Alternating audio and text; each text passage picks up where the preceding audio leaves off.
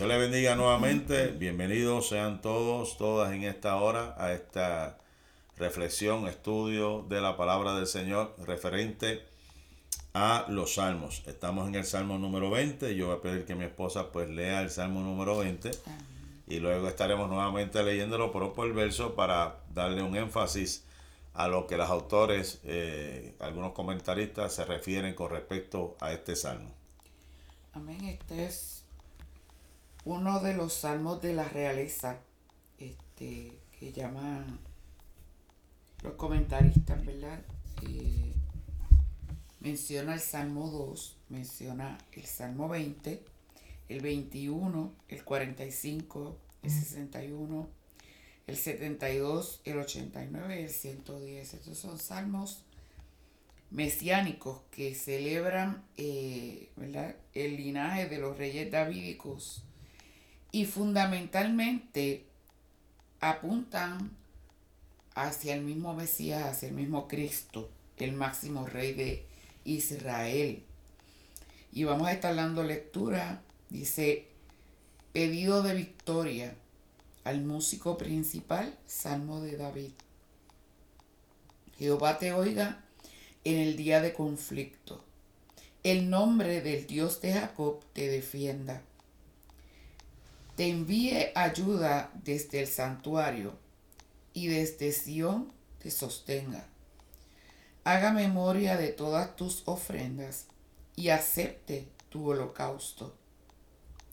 Selah. Te dé conforme al deseo de tu corazón y cumpla todo tu consejo. Nosotros nos alegraremos en tu salvación y alzaremos pendón en el nombre de nuestro Dios. Conceda a Jehová todas tus peticiones. Ahora conozco que Jehová salva a su ungido, lo irá desde sus santos cielos, con la potencia salvadora de su diestra. Estos confían en carros y aquellos en caballos, mas nosotros del nombre de Jehová, nuestro Dios, tendremos memoria. Ellos flaquean y caen, mas nosotros nos levantamos y estamos en pie. Salva a Jehová, que el rey nos oiga en el día que lo invoquemos. Amén. Aleluya, gloria al Señor Jesús, tremendo. Eh, si vamos al análisis desde el primer verso, el Salmo número 20, en los encabezados de cada bueno, bueno, las, Biblias de estudio y algunos comentaristas tienen un énfasis o un resumen o un título, por lo menos en la, versión que mi esposa leyó, habla de un pedido de victoria. Tiene que ver con un pedido. En otras eh, versiones encontré que decía que Dios salva al rey. Y hay otras que hablan de en el día de conflicto. O sea, que hablan de salvación, habla de conflicto, habla de, habla de pedido. Y cuando analizamos el Salmo número 20, realmente este se conoce como un salmo real. Dentro de las clasificaciones de los salmos, se le conoce como un salmo real o una intercesión por el rey. El rey está intercediendo. Y es muy probable, dice aquí, que el título de David aquí indique el salmo fue escrito para David. Muchos creen que fue una oración para usar antes de ir a la batalla dice que fue una oración antes de irse a la batalla, que bien puede eh, servir para tales ocasiones, pero el pueblo de Israel siempre estaba en peligro de los enemigos de Israel. Por eso es que yo creo, esto, fue esto es lo que se conoce como un cántico nacional que se hacía cada vez que iban a ir a la batalla, cada vez que había acechanza de una guerra donde se levantaban los enemigos, este tipo de cántico se hacía, no solamente cuando se levantaba, sino vamos a ver también en el santuario. Y esa oración en forma de himno tiene un contenido profético. Vamos a ver lo mismo que otros salmos, donde hay un énfasis y vamos a ver la manera, ¿verdad? Cómo David desarrolla esto y se ve como que él está hablando hacia el futuro, ¿verdad? De sus futuras generaciones. Y por eso es que se cree que es un salmo eh, profético, mesiánico, que tiene que ver con nuestro Señor Jesús, que transmite el clamor del pueblo, la antigua iglesia en favor de Jesús con su gran capitán al frente. O sea que estamos haciendo referencia de, una, de un himno nacional, un himno de guerra. Y el rey iba adelante y su pueblo detrás. Lo mismo que así como nuestro Señor, que va adelante de nosotros. Nosotros pues somos sus guerreros, estamos, somos su pueblo y el capitán es nuestro Señor Jesús. En cuestión de la, estructura, la forma, el diseño, cómo está elaborado este salmo, pues vemos que está elaborado de cuatro partes, ¿verdad? La primera parte es el capítulo 20, verso del 1 al 4, que tiene que ver con una oración de éxito, ¿verdad? Que él está asegurando la victoria. Del verso 5 al 7 lo que transmite es una confianza, como de costumbre, absoluta en Dios y en su ungido. Él confía en Dios, él confía en su ungido. Y el verso 8 lo que hace es declarar la derrota de su adversario. Verso 8. Y el verso 9 hace una apelación final a Jehová. O sea que estamos, vuelvo al principio, del 1 al 4 es una oración de éxito, del 5 al 7 transmite una confianza absoluta y en su ungido. El verso 8 declara derrota del adversario y el 9 una apelación final a Jehová. Ahora, cuando entramos de lleno al versículo número uno, ¿verdad? Este, tenemos que eh, imaginarnos, volver, volverlo como si ha visto esas películas de, de, de, imperios, de reinos, de allá, de los tiempos bíblicos, que hay unas ceremonias grandes, que hay eh, séquitos, que hay carruajes, que hay este, todo, ¿verdad? Este, el ensamblaje para demostrar el poderío de, de rey. Tenemos que ver que hay unas ceremonias también y es por eso que este salmo se le conoce también como una ceremonia de coronación. Y ahí donde vemos el verso número uno, cuando David comienza diciendo, Jehová te oiga en el día de conflicto, el nombre del Dios de Jacob te defienda. Hay otras versiones que hablan acerca de este, de este salmo, refiriéndose a David como una tarea, escuche bien esto, como una tarea de la iglesia, como una tarea de la iglesia, como una tarea del pueblo, de unirse al pueblo en la intercesión. ¿verdad? Todo rey, todo capitán, todo líder, todo pastor, eh, su anhelo, su deseo, que una vez que comience a interceder por el pueblo, una vez que comience a interceder por la nación, una vez que comience a interceder por su gente, lo ideal, lo escuche bien, lo ideal, lo que se supone es que deba unirse a la iglesia a su líder en intercesión y suplicar que él sea escuchado en su llanto y sus lágrimas, ¿verdad? Sentir el apoyo, el respaldo de su gente que puedan estar ahí con él y puedan clamar y puedan decir estas palabras, oh Jehová te oiga en el día de conflicto, el nombre del Dios de Jacob te defiende. Qué interesante que vemos ahora y menciona una persona, ¿verdad? Que le conocemos como uno de los patriarcas de Israel, llamado Jacob, ¿verdad? Que su nombre fue cambiado a Israel.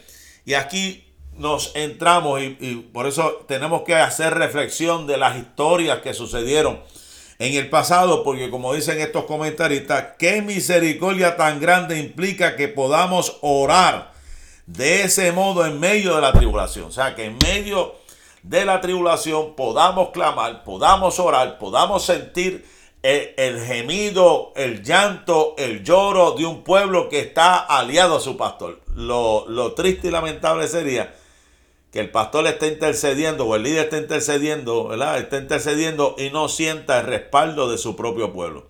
O sea que para poder tener una victoria contundente, una victoria poderosa, es que el líder está clamando, está intercediendo, pero también hay un grupo de personas a su alrededor que sienten la carga de ese líder y están unidos con él para clamar. Y aquí nos dice, las tribulaciones rugen a nuestro alrededor como el trueno pero la voz del creyente puede ser oída por encima de la tempestad. O sea que no importa cuán difícil sea, no importa cuán tenebroso sea, no importa el rugir de las olas, no importa lo que pueda hacer el enemigo cuando hay un pueblo creyente que está orando y está clamando, esa oración llega a los cielos por encima de toda tribulación. Por eso es que sigue diciendo, Jehová te oiga en el día del conflicto, en el día de Jacob te defienda.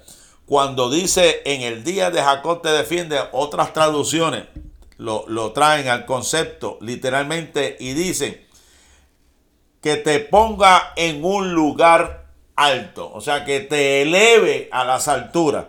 Jacob, según la historia, tuvo un momento o un día de angustia en el cual había luchado, fue escuchado, fue defendido y a su debido tiempo fue puesto en alto. Y hay muchas figuras, eh, personajes bíblicos que podemos decir eh, lo mismo, que también lucharon, que fueron escuchados, que fueron defendidos y a su tiempo fueron puestos en alto. ¿Qué nos quiere decir esto, iglesia? Que Jehová nos escuchará en el día de la angustia y el nombre de Jacob nos defenderá, nos defenderá. El nombre del Dios de Jacob nos defenderá. Él escuchará, nos elevará y peleará por nosotros. No defenderá. El nombre de Jacob nos defenderá. El nombre de nuestro Dios. Verso número 2. ¿Qué nos dice? Que Dios te envíe ayuda desde su santo templo. Que te sostenga desde el monte Sión. Te envíe ayuda desde el santuario y desde Sión te sostenga. ¿Qué nos quiere decir esto, iglesia? Simplemente hay quienes buscan ayuda en la almería, en el ejército, se apoyan en los recursos que tienen disponibles de guerra. Otros en las cámaras del tesoro, o sea, con los bienes, en el dinero que poseen. Y hay quienes ponen su, confianza en la alacena, o sea, su sostén está ahí. Después que yo tenga alimento, olvídate de lo demás. Mas nosotros nos volvemos hacia el santuario. Nos dirigimos y nos allegamos al santuario, al trono de Dios, como dice la escritura, ¿verdad? Que nosotros entramos al trono de Dios, entramos y buscamos socorro sabemos que Él nos ha de socorrer, entrar confiadamente al trono de su gracia para alcanzar oportuno socorro. Hay quienes su confianza está en las armas, hay otros que tienen la confianza en el dinero, hay otros que tienen confianza en los bienes que pueden tener, en los alimentos. Pero nosotros los cristianos, nuestra confianza está en el Dios Todopoderoso. Miramos hacia el Calvario, miramos hacia la cruz, miramos hacia donde está el Señor, que está allá en los cielos, que Él ha prometido estar con nosotros como poderoso gigante. Y menciona a Sion, interesante. Y dice aquí, y desde Sion te sostenga. ¿Qué era Sion? Sion era la colina, la montaña, el suroeste de Jerusalén, donde fue construida la ciudad del rey David. Esto lo que nos simboliza es el anhelo por una tierra segura. Lo que está diciendo en otras palabras que te envía ayuda desde el santuario, desde donde el hombre no puede alcanzar, no puede hacer. Te ayuda, te va a enviar ayuda desde el cielo y te va a sostener sobre una roca firme donde fue construido el templo, la ciudad de David. Aleluya, qué bonito, ¿verdad? Saludamos a los hermanos por ahí, a Sibel, a, José, a y a los demás que hemos estado saludando en esta preciosa mañana. Hay quienes, como digo, buscan ayuda en la almería, otros en los tesoros, otros en la alacena, mas nosotros nos volvemos hacia el santuario, hacia el trono de la gracia y buscamos y sabemos que estaremos seguros en la ciudad de David que está en el monte de Sión, ¿verdad? Que, eh, como dice la escritura, los que confían en Jehová son como el monte de Sión, que no se mueven, sino que permanece para siempre. Verso número 3. Haga memoria de todas tus ofrendas y acepte tu holocausto. Tremendo. Antes de la guerra, antes de la guerra, los reyes ofrecían sacrificios, de cuya aceptación dependía la victoria. ¿verdad? Había que hacer eh, sacrificio. Eso no, eso no nos acuerda a reyes como, como Saúl, ¿verdad? Que los sacerdotes hacían eh, los, sacrificios, pero él cometió un error de hacerlo sin el permiso de, de, de, Samuel, ¿verdad? Se adelantó. Se adelantó. ¿Y qué sucede? En nuestros conflictos espirituales, nosotros tenemos que mantener un ojo puesto en el sacrificio de Jesús. O sea que no podemos quitar la mirada de lo que hizo Cristo por nosotros en la cruz del Calvario porque fue el sacrificio perfecto. ¿Qué nos está diciendo esto? El mensaje que nos trae este verso. Cuando dice haga memoria de todas tus ofrendas y acepte tus holocaustos y hace un cela, que lo que quiere decir es una pausa, una meditación. Lo que nos está enseñando el salmista a través de este verso número 8 es que tenemos que detenernos, tenemos que meditar, porque hay un tipo de aceleración que a veces perjudica. A veces que nos envolvemos, nos envolvemos, nos envolvemos a hacer cosas y cosas y cosas y queremos, creemos que estamos haciendo muchas cosas y nos estamos olvidando de lo principal, de lo que es bien importante, que es reflexionar, meditar en lo que Cristo hizo por nosotros. Y además de esto, se nos aconseja eh, en estos momentos que no solamente nos sentemos a meditar, ¿verdad? Sino que tenemos que descansar, sino que tenemos que recordarnos. Por eso es que de vez en cuando nos detenemos y, tomamos la Santa Cena. ¿Por qué? Porque la Santa Cena nos recuerda el sacrificio que Cristo hizo en la cruz del Calvario. ¿eh?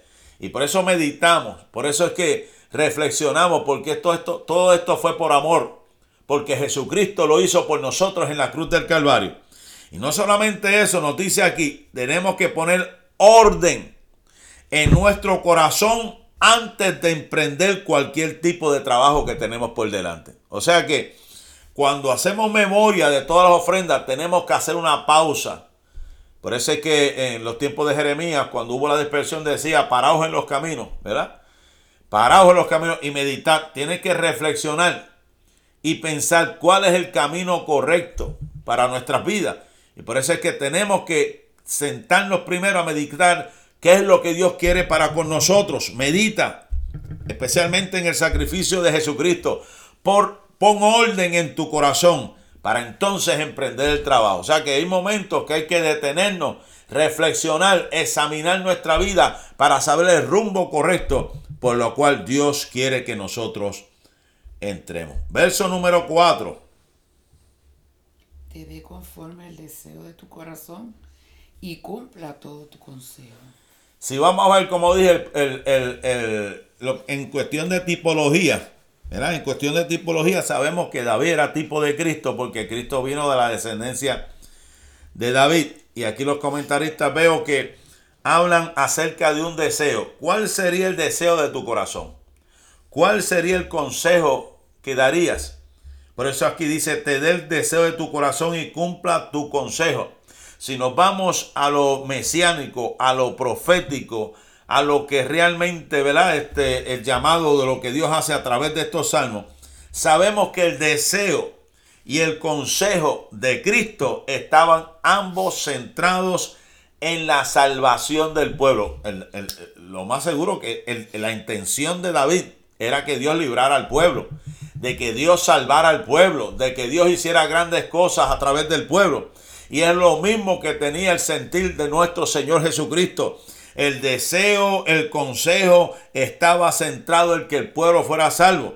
No sea lo que yo quiero. Por eso es que en un momento dado, cuando Cristo eh, antes, antes de morir, ¿verdad? Porque él tenía el poder y la autoridad para hacer muchas cosas y cambiar muchas cosas y no permitir muchas cosas. Pero en su deseo estaba que el pueblo fuera libre, como de la esclavitud del pecado. Por eso fue que fue a la cruz del Calvario y entregó su vida en la cruz del Calvario. Por eso es que vemos aquí entonces que él dice, no sea lo que yo quiera, sino lo que quieras tú, ¿verdad? El deseo del Señor era que se cumpliera la voluntad del Padre. El deseo del Señor era que nosotros alcanzáramos la salvación a través de ese sacrificio. Porque si Él no hubiese hecho ese sacrificio, mira, no era... No había razón ni manera para que nosotros estemos en este lugar. pero como Él hizo el sacrificio perfecto y desde antes lo había dicho que se haga tu voluntad, Padre, por eso es que alcanzamos la salvación, porque creemos en el sacrificio que Cristo hizo en la cruz del Calvario. Te dé el deseo de tu corazón y cumpla tu consejo. El deseo de David era que el pueblo fuera, fuera liberado. El deseo de nuestro Señor es que usted sea libre y que tenga vida y la tenga en abundancia. Alabado sea el nombre del Señor. ¿Qué nos dice el verso 5? Nosotros nos alegraremos en tu salvación y alzaremos pendón en el nombre de nuestro Dios. Conceda a Jehová todas tus peticiones. Solamente en Jesús. ¿Qué podemos decir de este verso? Solamente en Jesús hay salvación. Solamente en Jesús hay salvación y hay victoria. Una salvación que le es propia, le pertenece y por eso el salmista le identifica como tu salvación, cuál es nuestra también. Por eso dice, nosotros nos alegramos en tu salvación. Él entendía y sabía que esa salvación viene de Jehová, no del hombre. La salvación viene de arriba, no de abajo de los hombres. Él entendía, por eso es que él le dijo, tu salvación, ¿cuál es nuestra? Cuando habla del pendón, estaba, estaba repasando por ahí, eso era una insignia militar y que consistía en una bandera más larga que ancha y que se usaba para distinguir los regimentos. Era una, una especie de bandera bien alta que se conocía de lejos que era lo que distinguía de los regimentos. O sea que por eso es que él dice, alzaremos pendón en el nombre de Dios, porque como, como quien dice, el nombre de Dios estará por encima de cualquier regimiento. El nombre de Dios estará por encima de cualquier cosa. Por eso es que aquí nos habla y nos dice, no nos olvidemos que Jesús, eh, Jesús antes es nuestro abogado ante el trono para nuestro beneficio. Sabemos, esto es algo bien importante en cuestión de la salvación porque Jesucristo, dice la Escritura, que tenemos abogado para con el Padre a Jesucristo el justo. En estos momentos hace la función de abogado. Ya pronto, cuando suene esa trompeta, vendrá como rey de reyes, señor de señores con vara de hierro para regir el mundo entero, mi amado hermano. Qué interesante, ¿verdad? Nosotros nos alegramos en tu salvación y alzaremos pendón, o sea, alzaremos la, la bandera reconociendo de que tu nombre es sobre todo nombre por encima de todo lo que hay aquí en la tierra y tú nos has de conceder todas nuestras peticiones porque estás intercediendo por nosotros allá a la gloria del Padre. Qué interesante, estamos en el verso número 5 del capítulo 20 eh, del libro de los Salmos. Ahora vamos para el, el verso número 6.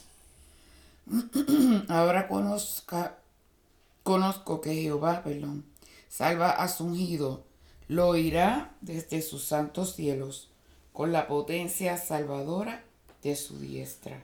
Wow, aquí tres cosas que tenemos que, que repasar, ¿verdad? Dice, ahora conozco que Jehová salva a su ungido, o sea, libera a su ungido. David había sido ungido, ¿verdad? Después que Saúl fue desechado, eh, y hay algo interesante, ¿verdad? Saúl había sido ungido con una redoma, que eso mucha gente lo habla, pero en esta ocasión David fue ungido con un cuerno de aceite, ¿verdad? Y es interesante, ¿verdad? Porque la manera como se hicieron las cosas, la dedicación que se hicieron las cosas, me habla más de persistencia, de permanencia. Y por eso, como esto es algo también mesiánico, es algo profético, que tiene también que ver con, el ungimiento eh, de nuestro Señor Jesucristo. Por eso es que me, llamó la atención Isaías capítulo 61, ¿verdad? Eh, que dice, el Espíritu del Señor está sobre mí, por cuanto me ha ungido Jehová, ¿verdad? me ha ungido. Habla del ungimiento y eso mismo Cristo lo hizo en la sinagoga. Abrió e empezó a leer ese salmo y eh, este, reconoció y hizo suyo ese salmo hablando del ungimiento, diciendo el Espíritu de Jehová el Señor está sobre mí por cuanto me ha ungido Jehová. Jesús sabía que hubo una unción especial, por eso fue que cuando fue a bautizarse, que fue allá donde estaba Juan el Bautista, dice la escritura que una voz del cielo eh, habló, una paloma eh, descendió, o sea, él estaba ya estaba siendo preparado para la misión, ¿verdad? En la cual este, eh, fue señalado. Y tengo entendido y creo por la palabra también, eh, antes de su muerte hubo unas mujeres que eh, ungieron también su, María, la hermana de ungieron su cuerpo. O sea que desde principio a fin estamos viendo una unción especial que reposaba sobre nuestro Señor Jesucristo. O sea que el Espíritu de Jehová está sobre mí porque me ungió Jehová. Tiene que ver con esto de que él dice, conozco, conozco a Jehová que salva a su ungido. Él sabe que había algo especial sobre él que Dios había diseñado, que a Dios había hecho de la misma forma, ¿verdad? Que aunque Cristo sufrió lo que sufrió en la cruz del Calvario, él también fue salvo, como quien dice, él fue liberado de la muerte. Él fue, aunque murió, fue resucitado, fue sacado de, del Seol, fue transformado para después luego ser ascendido a los cielos. Qué interesante. Porque aquí se afirma con absoluta confianza y total seguridad que ambas, la santidad y el poder de Dios, acudirán al rescate del Salvador en el conflicto. Yo quisiera que, Mari, búscame Salmo 133, porque es un salmo también bien conocido, lo que se llama la unción eh, arónica, ¿verdad? Que, eh, ese es el salmo de la unción de Aarón, ¿verdad? Que se dice que también ese era el salmo que estaba la unción revestiendo a nuestro Señor. Así como también Isaías habla de una unción que estaba sobre nuestro Señor. Vamos a ver en el Salmo 133 esa unción poderosa que estaba sobre nuestro Señor. Mirad cuán bueno y cuán delicioso es habitar los hermanos juntos en armonía. Es como el buen óleo sobre la cabeza, que desciende sobre la barba de Aarón y baja hasta el borde de sus vestiduras, como el rocío del Hermón que desciende sobre los montes de Sión, porque allí envía Jehová bendición y vida eterna. Se habla de que esa unción de, fue derramada sobre, sobre Aarón que cubría sus barbas, sus vestiduras, de esa forma fue la unción que fue derramada. Es lo que se llama una unción regia, una unción completa, una unción poderosa sobre la vida de nuestro Señor Jesucristo. Estamos en el verso número 6, cuando dice, ahora conozco que Jehová salva a su ungido, el reconocimiento del ungido, ¿verdad? Y él oirá desde sus santos cielos con la potencia salvadora de su diestra. Él lo escuchará. ¿eh? que cuando él clamare, por eso es que cuando Cristo clamó, él dijo, Padre, en tus manos encomiendo mi espíritu, hubo, hubo un fenómeno, hubo algo, unas densas tinieblas, hubo un terremoto, una, hubo algo terrible que sucedió en la, en la, en la atmósfera espiritual, ¿verdad? Que aunque su cuerpo fue entregado a la sepultura, se cumplió la profecía con respecto a, la profecía de Jonás, ¿verdad? Que es necesario que estuviese tres días en el fondo de la tierra y al tercer día resucitó. O sea que Dios lo escuchó. Dios escuchó el clamor de el ungido. Dios escucha el clamor de sus ungidos. Esto es bien importante que usted lo entienda. Por eso es que la Biblia dice que cuando claman los justos, Jehová los oye y los libra de todos sus temores, los libra de, todos, de todas sus angustias. ¿eh?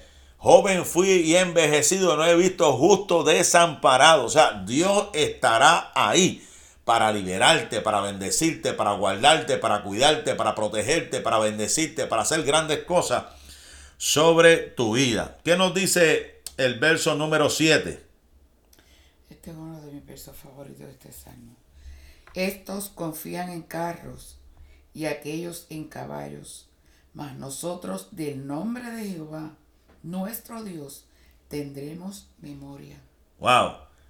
Para aquel entonces, en la historia judía, la historia hebrea, ver este tipo de carruajes, no eran cualquiera carruajes, eran unos carruajes bien diseñados que metían miedo, como uno dice, los que han visto esta, esta, estas, estas películas que tienen que ver con la arena allá en, Roma, las peleas que se eh, hacían, los estadios, cómo estos carruajes eran eh, preparados para, olvídate, para matar gente. Eso era algo impresionante.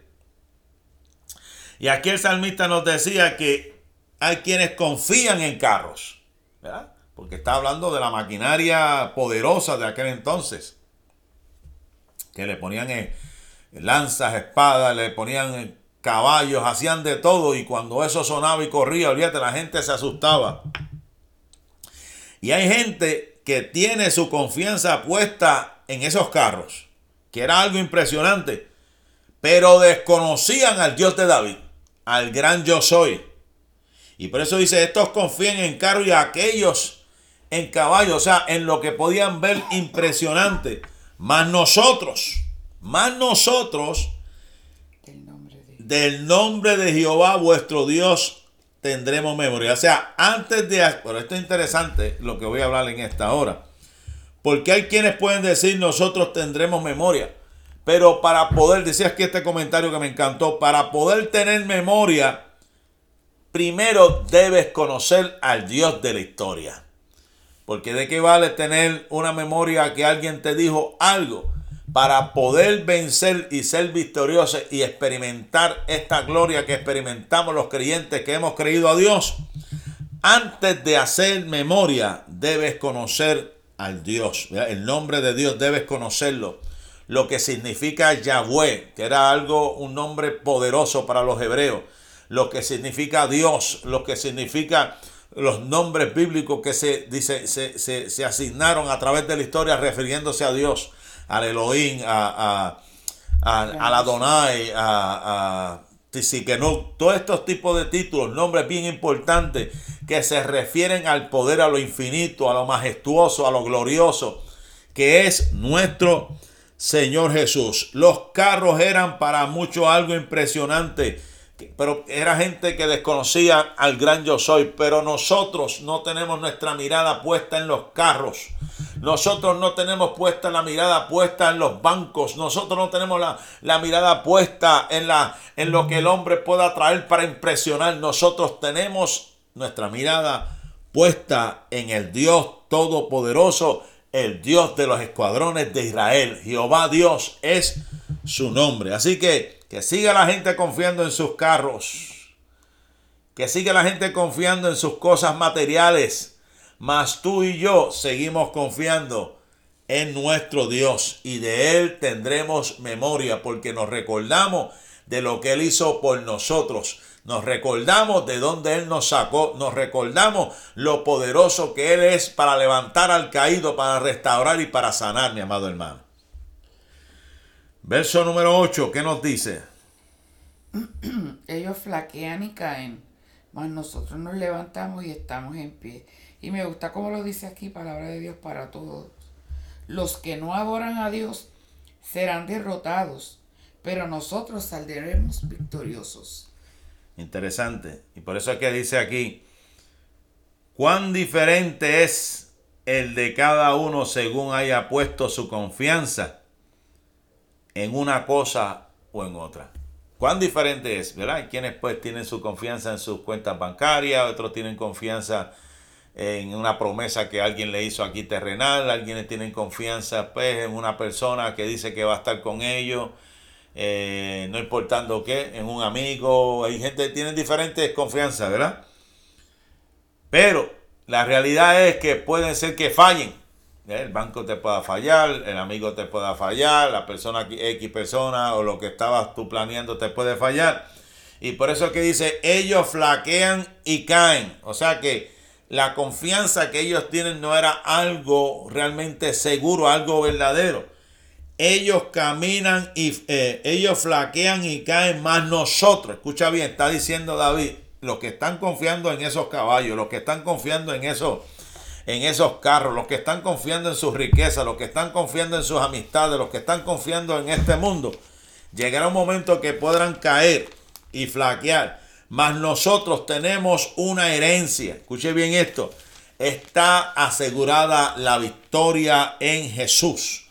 La victoria en Jesús está asegurado, no importando cuán difícil se ve el camino.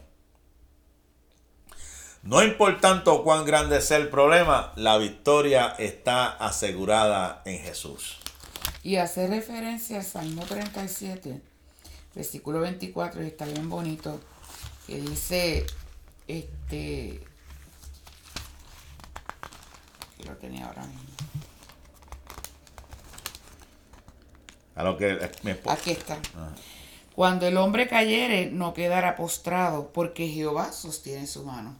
Eso es, Jehová lo sostiene. Esa es la diferencia entre el mundo que tiene su mirada y su confianza en las cosas terrenales y el hombre y la mujer de Dios que tiene su confianza en las cosas de Dios, en el Dios Todopoderoso. Que si siete veces cae el justo, siete veces Él lo va a levantar. Que no quedará postrado porque Él lo tiene de su mano. O sea que nuestra confianza no puede estar en las cosas del mundo. Nuestra confianza tiene que estar puesta en Dios. Que Él nos dará la victoria, nos asegura una victoria. Sabemos que el mundo Satanás y el pecado acabarán pisoteados bajo la planta de los campeones de la fe. Sabemos que no, esto, no, esto no tarda, mi hermano, que llegará un momento dado que estamos esperando que este cuerpo mortal se vista de inmortalidad, que este eh, cuerpo corruptible se vista de incorrupción, que todo esto ha de ser transformado. Aleluya y estaremos para siempre con nuestro Señor Jesucristo. Qué bonito, ¿verdad? El verso número 8. Y ahora vamos al último verso, ¿verdad? El verso número 9. Verso número 9. ¿Cómo termina este salmo, mi amado hermano? Salva Jehová que el rey nos oiga en el día que lo invoquemos. ¿Qué quiere decir esto para ya terminar? Esto es lo que se llama una recapitulación de todo el salmo de todo lo que se ha hablado, lo que, todo lo que hemos hablado, está haciendo como un resumen y está diciendo salva, o sea, libera, o sea, eh, quita del medio, en medio de este conflicto, sácanos. Dice, salva a Jehová. Y está diciendo el primer deseo, el primer deseo, ¿verdad? Es que salve, que ya ha sido concedido por quien, por a través de nuestro Señor Jesucristo, está hablando para en términos nuestros sea liberado y pueda escuchar nuestras súplicas. O sea que lo primero es la salvación, sea liberado. Y por eso es que se refiere mucho a nuestro Señor Jesucristo, porque sabemos que Él fue enjuiciado, Él fue castigado, Él fue maltratado, pero sabemos que Él fue liberado, ¿verdad? Él triunfó en la cruz del Calvario. Y esto es lo segundo, lo que nos garantiza, ¿verdad? a nosotros que somos de esa simiente, que también hemos de ser liberados, también hemos de ser salvados, asegurados y también estaremos, ¿verdad? Lo mismo que pasó Jesucristo, pero también lo mismo que surgió en Jesucristo, que fue victorioso en la cruz. O sea, ¿qué nos quiere decir esto? No importa la prueba, no importa la lucha, no importa la angustia, no importa el dolor, por lo que tú estás sufrimiento, así como Cristo padeció, él te salvará.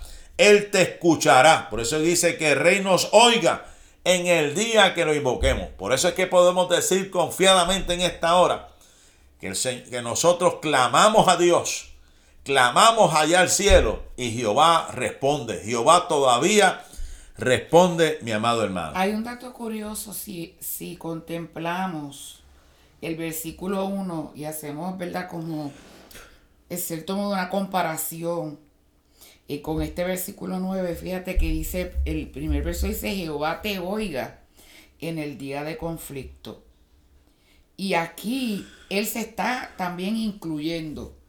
Salva Jehová que el rey nos oiga en el día que lo invoquemos. O sea, se está también incluyendo Él. Y me gusta como dice palabra de Dios para todos. Señor, que nuestro rey salga victorioso en la guerra. Respóndanos cuando te lo pedimos. De una forma singular, una forma colectiva. Estamos viendo que dice, salva, que el rey nos oiga, que está diciendo todo el pueblo, todo el pueblo se ha unido para clamar, para escuchar la voz de Dios, que sabían que cuando el pueblo clama, Jehová los escucha. Permita a Dios en esta hora que tu clamor llegue al trono de la gracia, que no haya ninguna interrupción, que tú puedas sentir la paz, el consuelo de que lo que tú estás pidiendo pronto se ha de cumplir, porque Dios es un Dios de promesas, no es un, no es un, no es un hombre para mentir. No es un hijo de hombre para arrepentirse. Lo que él prometió, él lo ha de cumplir lo que Él te dijo, Él lo ha de hacer, porque Él, Él, es Dios. Amén. Así que Damos gloria a Dios ya para el viernes. Estaremos ya este, dando el Salmo número 21. Le damos gracias a Dios, le damos gracias a cada uno de ustedes por haber estado con nosotros en esta preciosa mañana y esperamos como de costumbre, ¿verdad? Que la bendición de Dios sea con ustedes. Que la paz y la bendición de Dios sea con ustedes hoy, mañana y siempre. Bendiciones a todos. Dios les bendiga.